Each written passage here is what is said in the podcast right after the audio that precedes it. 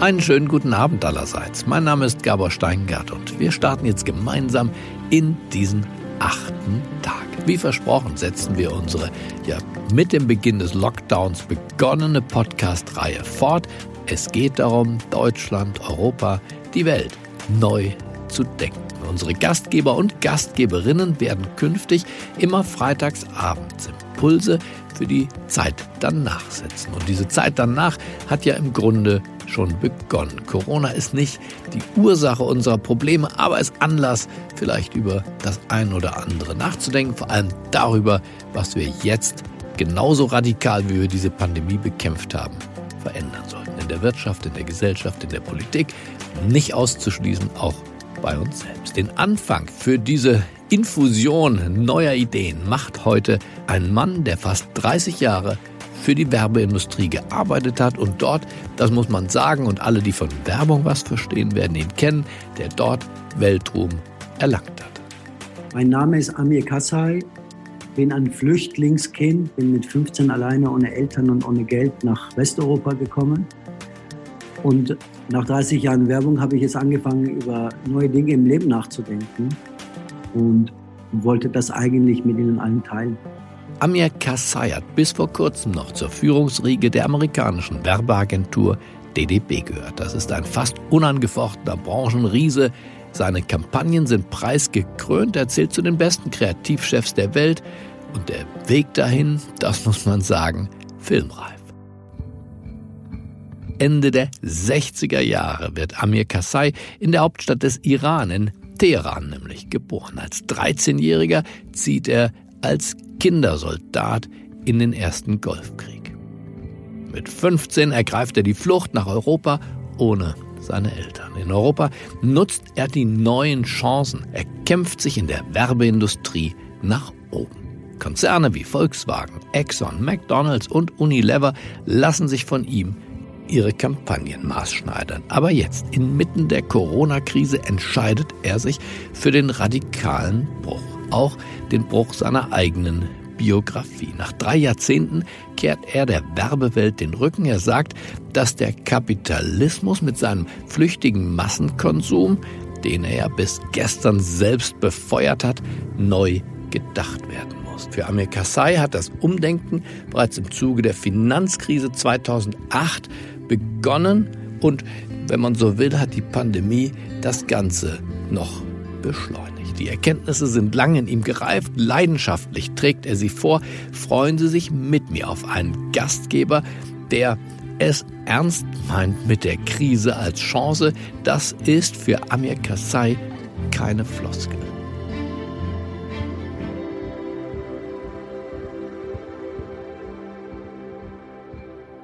Wenn Sie sich die Entwicklung der letzten 30 bis 40 Jahre ansehen, hat sich die freie Marktwirtschaft komplett von ihrer ursprünglichen Sinnhaftigkeit verabschiedet. Und wir haben Dekaden erlebt von einem pervertierten System, wo es nur noch um Kurzfristigkeit, Shareholder Value und Quantität ging und gar nicht mehr um die ursprüngliche Idee der freien Marktwirtschaft, nämlich dass sich Qualität, substanzielle Qualität in einem freien Markt durchsetzt qua freier Wettbewerb. Und diese Erkenntnis, glaube ich, haben viele Leute gehabt, aber in der Konsequenz, glaube ich, wurde es sehr, sehr deutlich, spätestens seit der letzten Finanzkrise 2008, 2009, dass das System so nachhaltig nicht funktionieren kann. New York im September 2008. Die Bosse der wichtigsten Banken der Welt eilen zu einem Krisentreffen nach Manhattan. Es geht um nichts weniger als die Weltwirtschaft. Was man 2008, 2009 gemacht hat, ist, dass man das Problem verschoben hat.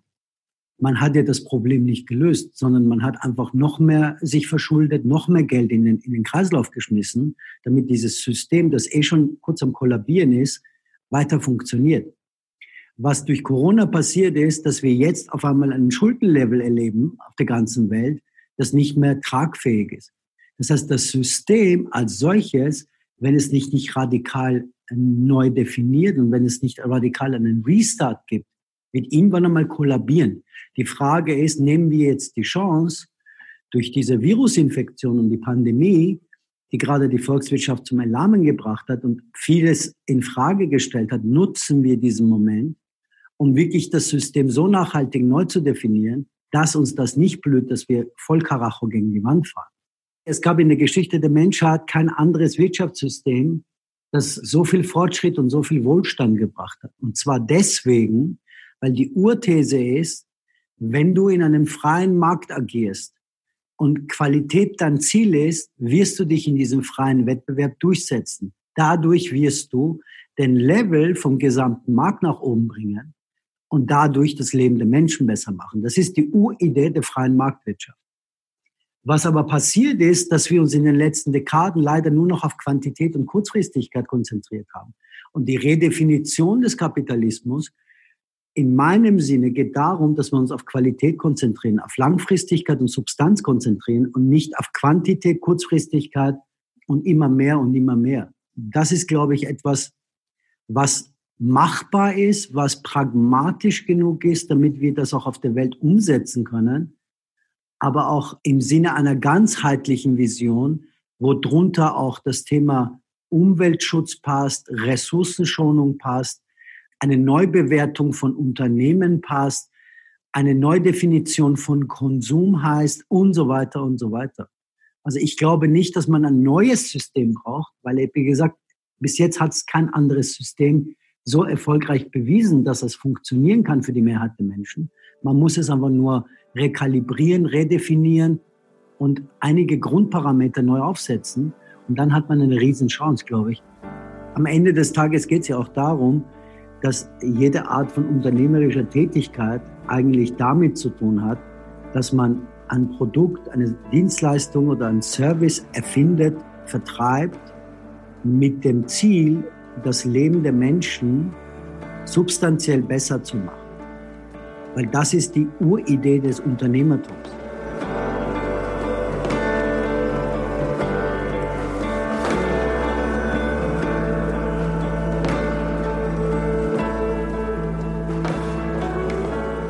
Was aber dann passiert ist in den letzten Jahren, war das komplette Gegenteil. Sondern man hat einfach versucht, aufgrund von diesem perversen System Quantität zu produzieren, das keine Relevanz hatte, keine Substanz hatte, was auch in keiner Weise, in irgendeiner Art und Weise einen positiven Einfluss auf das Leben der Menschen hat.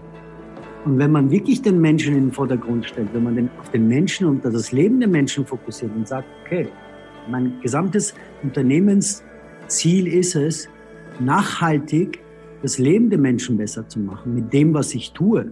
Und ich lasse mich auch daran messen, weil es mir nicht um die meisten Marktanteile, die größten Umsatzsprünge und den größten Shareholder Value geht, sondern dass ich nachhaltig wirklich was zum Besseren verändere und daran möchte ich mich messen lassen. Ich glaube, da, da ist der Perspektivenwechsel, da ist der Paradigmenwechsel. Je mehr Unternehmen das einsehen und je mehr Unternehmen das auch leben, desto größer ist die Chance, dass dieses System sich auch neu justiert und neu definiert und zu einem besseren sich entwickelt. Die Gefahr ist natürlich auch, das sieht man auch langsam leider, dass diese Pandemie und diese ganze Lockdown und diese ganze Sinnkrise zu kurz gedauert hat. Das war nicht lange genug vielleicht für die Masse der Menschen, um wirklich darüber nachzudenken, grundsätzliche Fragen zu stellen und ihr Verhalten zu ändern. Das ist meine große Befürchtung. Aber ich glaube, und da glaube ich an das Gute im Menschen, ich glaube, dass es genug Menschen auf der Welt gibt, die eben sich die richtigen Fragen stellen, wenn es um Wertesysteme geht, wenn es darum geht, was für ein Leben möchten wir leben, in was für ein System möchten wir leben, in welchem gesellschaftlichen Kontext möchten wir leben.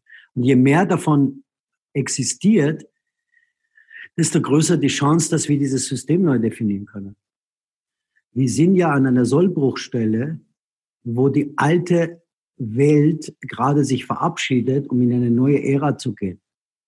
Und immer in solchen Zeiten gab es zwei Pole. Das eine Pol war Populismus. Leute, die mit den Ängsten der Menschen gespielt haben, die das ausgenutzt haben, um eigentlich eher zu dividieren statt zusammenzubringen und damit sehr, sehr erfolgreich waren, weil eben die Masse der Menschheit entweder die intellektuelle Fähigkeit nicht hat, beziehungsweise sich mit den essentiellen Dingen des Lebens nicht auseinandersetzen will, sondern nur plump geführt werden muss. Das andere Pol sind Politiker, und Sie dürfen von Politikern, von Berufspolitikern nicht zu viel erwarten, weil Ihr Job ist es nicht, visionär zu sein. Ihr Job ist es nicht, neue Konzepte zu entwickeln. Ihr Job ist es, wiedergewählt zu werden. Weltweit feiern Populisten rätselhafte Erfolge oder sitzen längst an den Schaltstellen der Macht. I am your voice. De islam is een gigantisch probleem. La politique des Français pour les Français. America first. Am Ende ist das Versprechen von einem Happy End. Das Volk soll regieren. Wie das geschehen soll, wird im Populismus nicht verraten. Projeto social tem que ser para tirar a pessoa da pobreza e não para mantê-la. I believe that this Thursday can be our country's Independence Day. Und repräsentative Demokratie in solchen Zeiten hat auch natürlich ein massives Glaubwürdigkeitsproblem, weil die Leute sich die Frage stellen, okay, warum wähle ich Menschen oder Gruppierungen, die eigentlich meine Interessen und meine Rechte und meine Bedürfnisse vertreten sollten, aber eigentlich sich in Gremien und in, in Lobbyismus verfangen und irgendwelche Kompromisse schließen, die überhaupt keinen Sinn ergeben. Da ist halt die große Gefahr. Und dieser Trend wird sich verstärken, weil durch Corona haben Millionen Menschen auf der Welt ihre Existenz verloren. Und diese Menschen sind wütend. Und diese Menschen brauchen eine Lösung. Und die Lösung kann nicht sein, dass man sagt, wir pumpen weiter Geld in ein krankes System und wir verschieben die Probleme. Die Lösung muss heißen, okay, was lernen wir daraus substanziell und lass uns wirklich grundlegend neu denken und grundlegend neu arbeiten, damit jeder eine, eine Perspektive hat und auch ein Teil in diesem System ist, das auch bis zu einem gewissen Grad nicht pervertiert ist.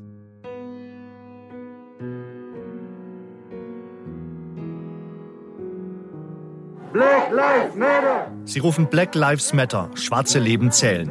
Damit protestieren sie gegen Rassismus, Intoleranz und Gewalt. Seit MeToo ist eine neue Debatte über Sexismus entbrannt. Jede zweite Frau ist schon einmal am Arbeitsplatz sexuell belästigt worden. Aber kaum eine spricht drüber. Belästigungen seien so alltäglich, dass sie von der Gesellschaft doch gar nicht mehr als Problem wahrgenommen werden, sagen sie. Überall fordern Schüler und Studierende eine nachhaltigere Klimaschutzpolitik. Fridays for Future. Hunderttausende gehen zum ersten Mal weltweit koordiniert statt zur Schule auf die Straße. Ob in Spaniens Hauptstadt Madrid oder in Warschau. Genauso fordern die Jugendlichen auch am anderen Ende der Welt in Hongkong oder im australischen Sydney Veränderungen.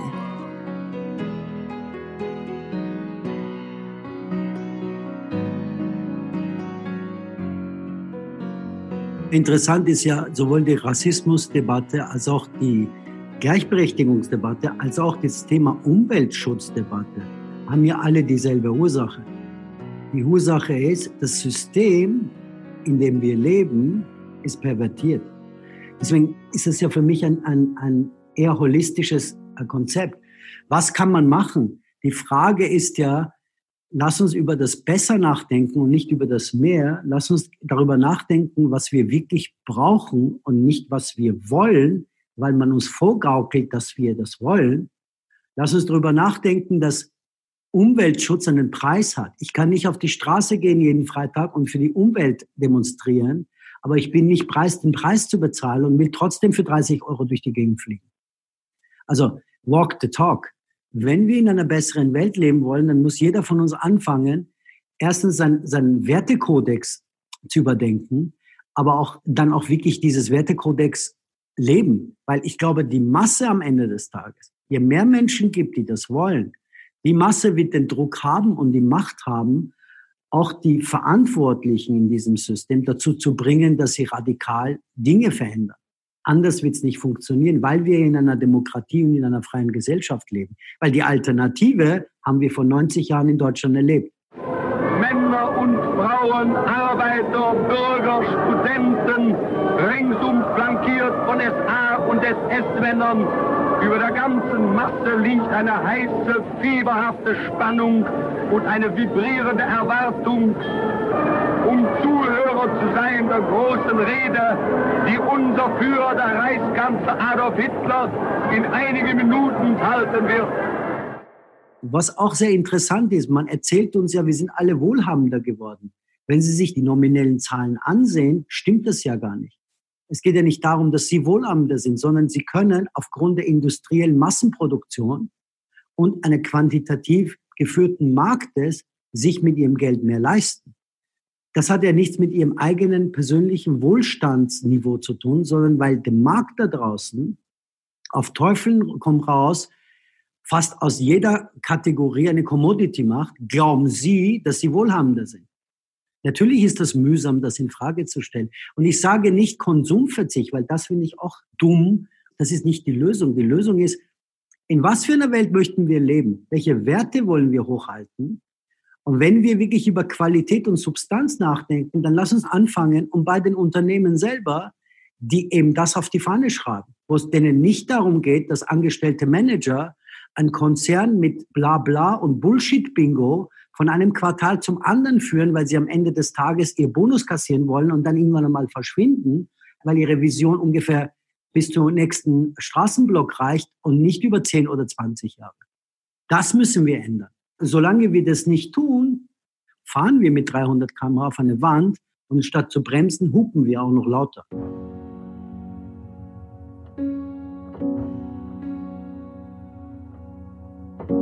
Ich glaube, es ist das richtige Moment angekommen auf dieser Welt, aufgrund dessen, was alles passiert, nicht nur die Pandemie, dass wir alle anfangen, über das nachzudenken, was wirklich wichtig ist, über das nachzudenken, was wirklich Substanz hat und über das was nachzudenken, was langfristig funktioniert. Gerade weil wir eine Verantwortung haben für die nächsten Generationen. Und wenn wir das tun und wenn wir diesen Prozess der Reflexion zu Ende bringen und die richtigen Schlüsse daraus ziehen, dass wir diese Schlüsse nicht nur manifestieren, sondern dass wir sie einzeln, aber auch als Gesellschaft leben. Und wenn wir das tun, können wir Großartiges schaffen.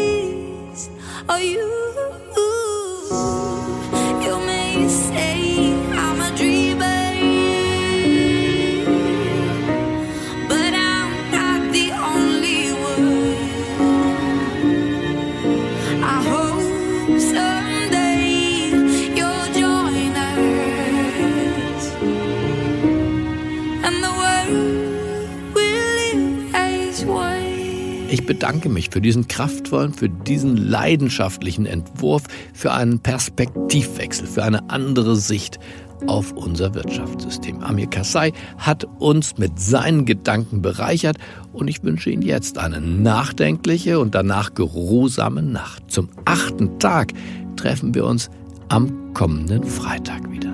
Ich freue mich auf Sie. Bleiben Sie mir gewogen. Es grüßt Sie auf das Herzlichste. Ihr Gabor Steingart. in all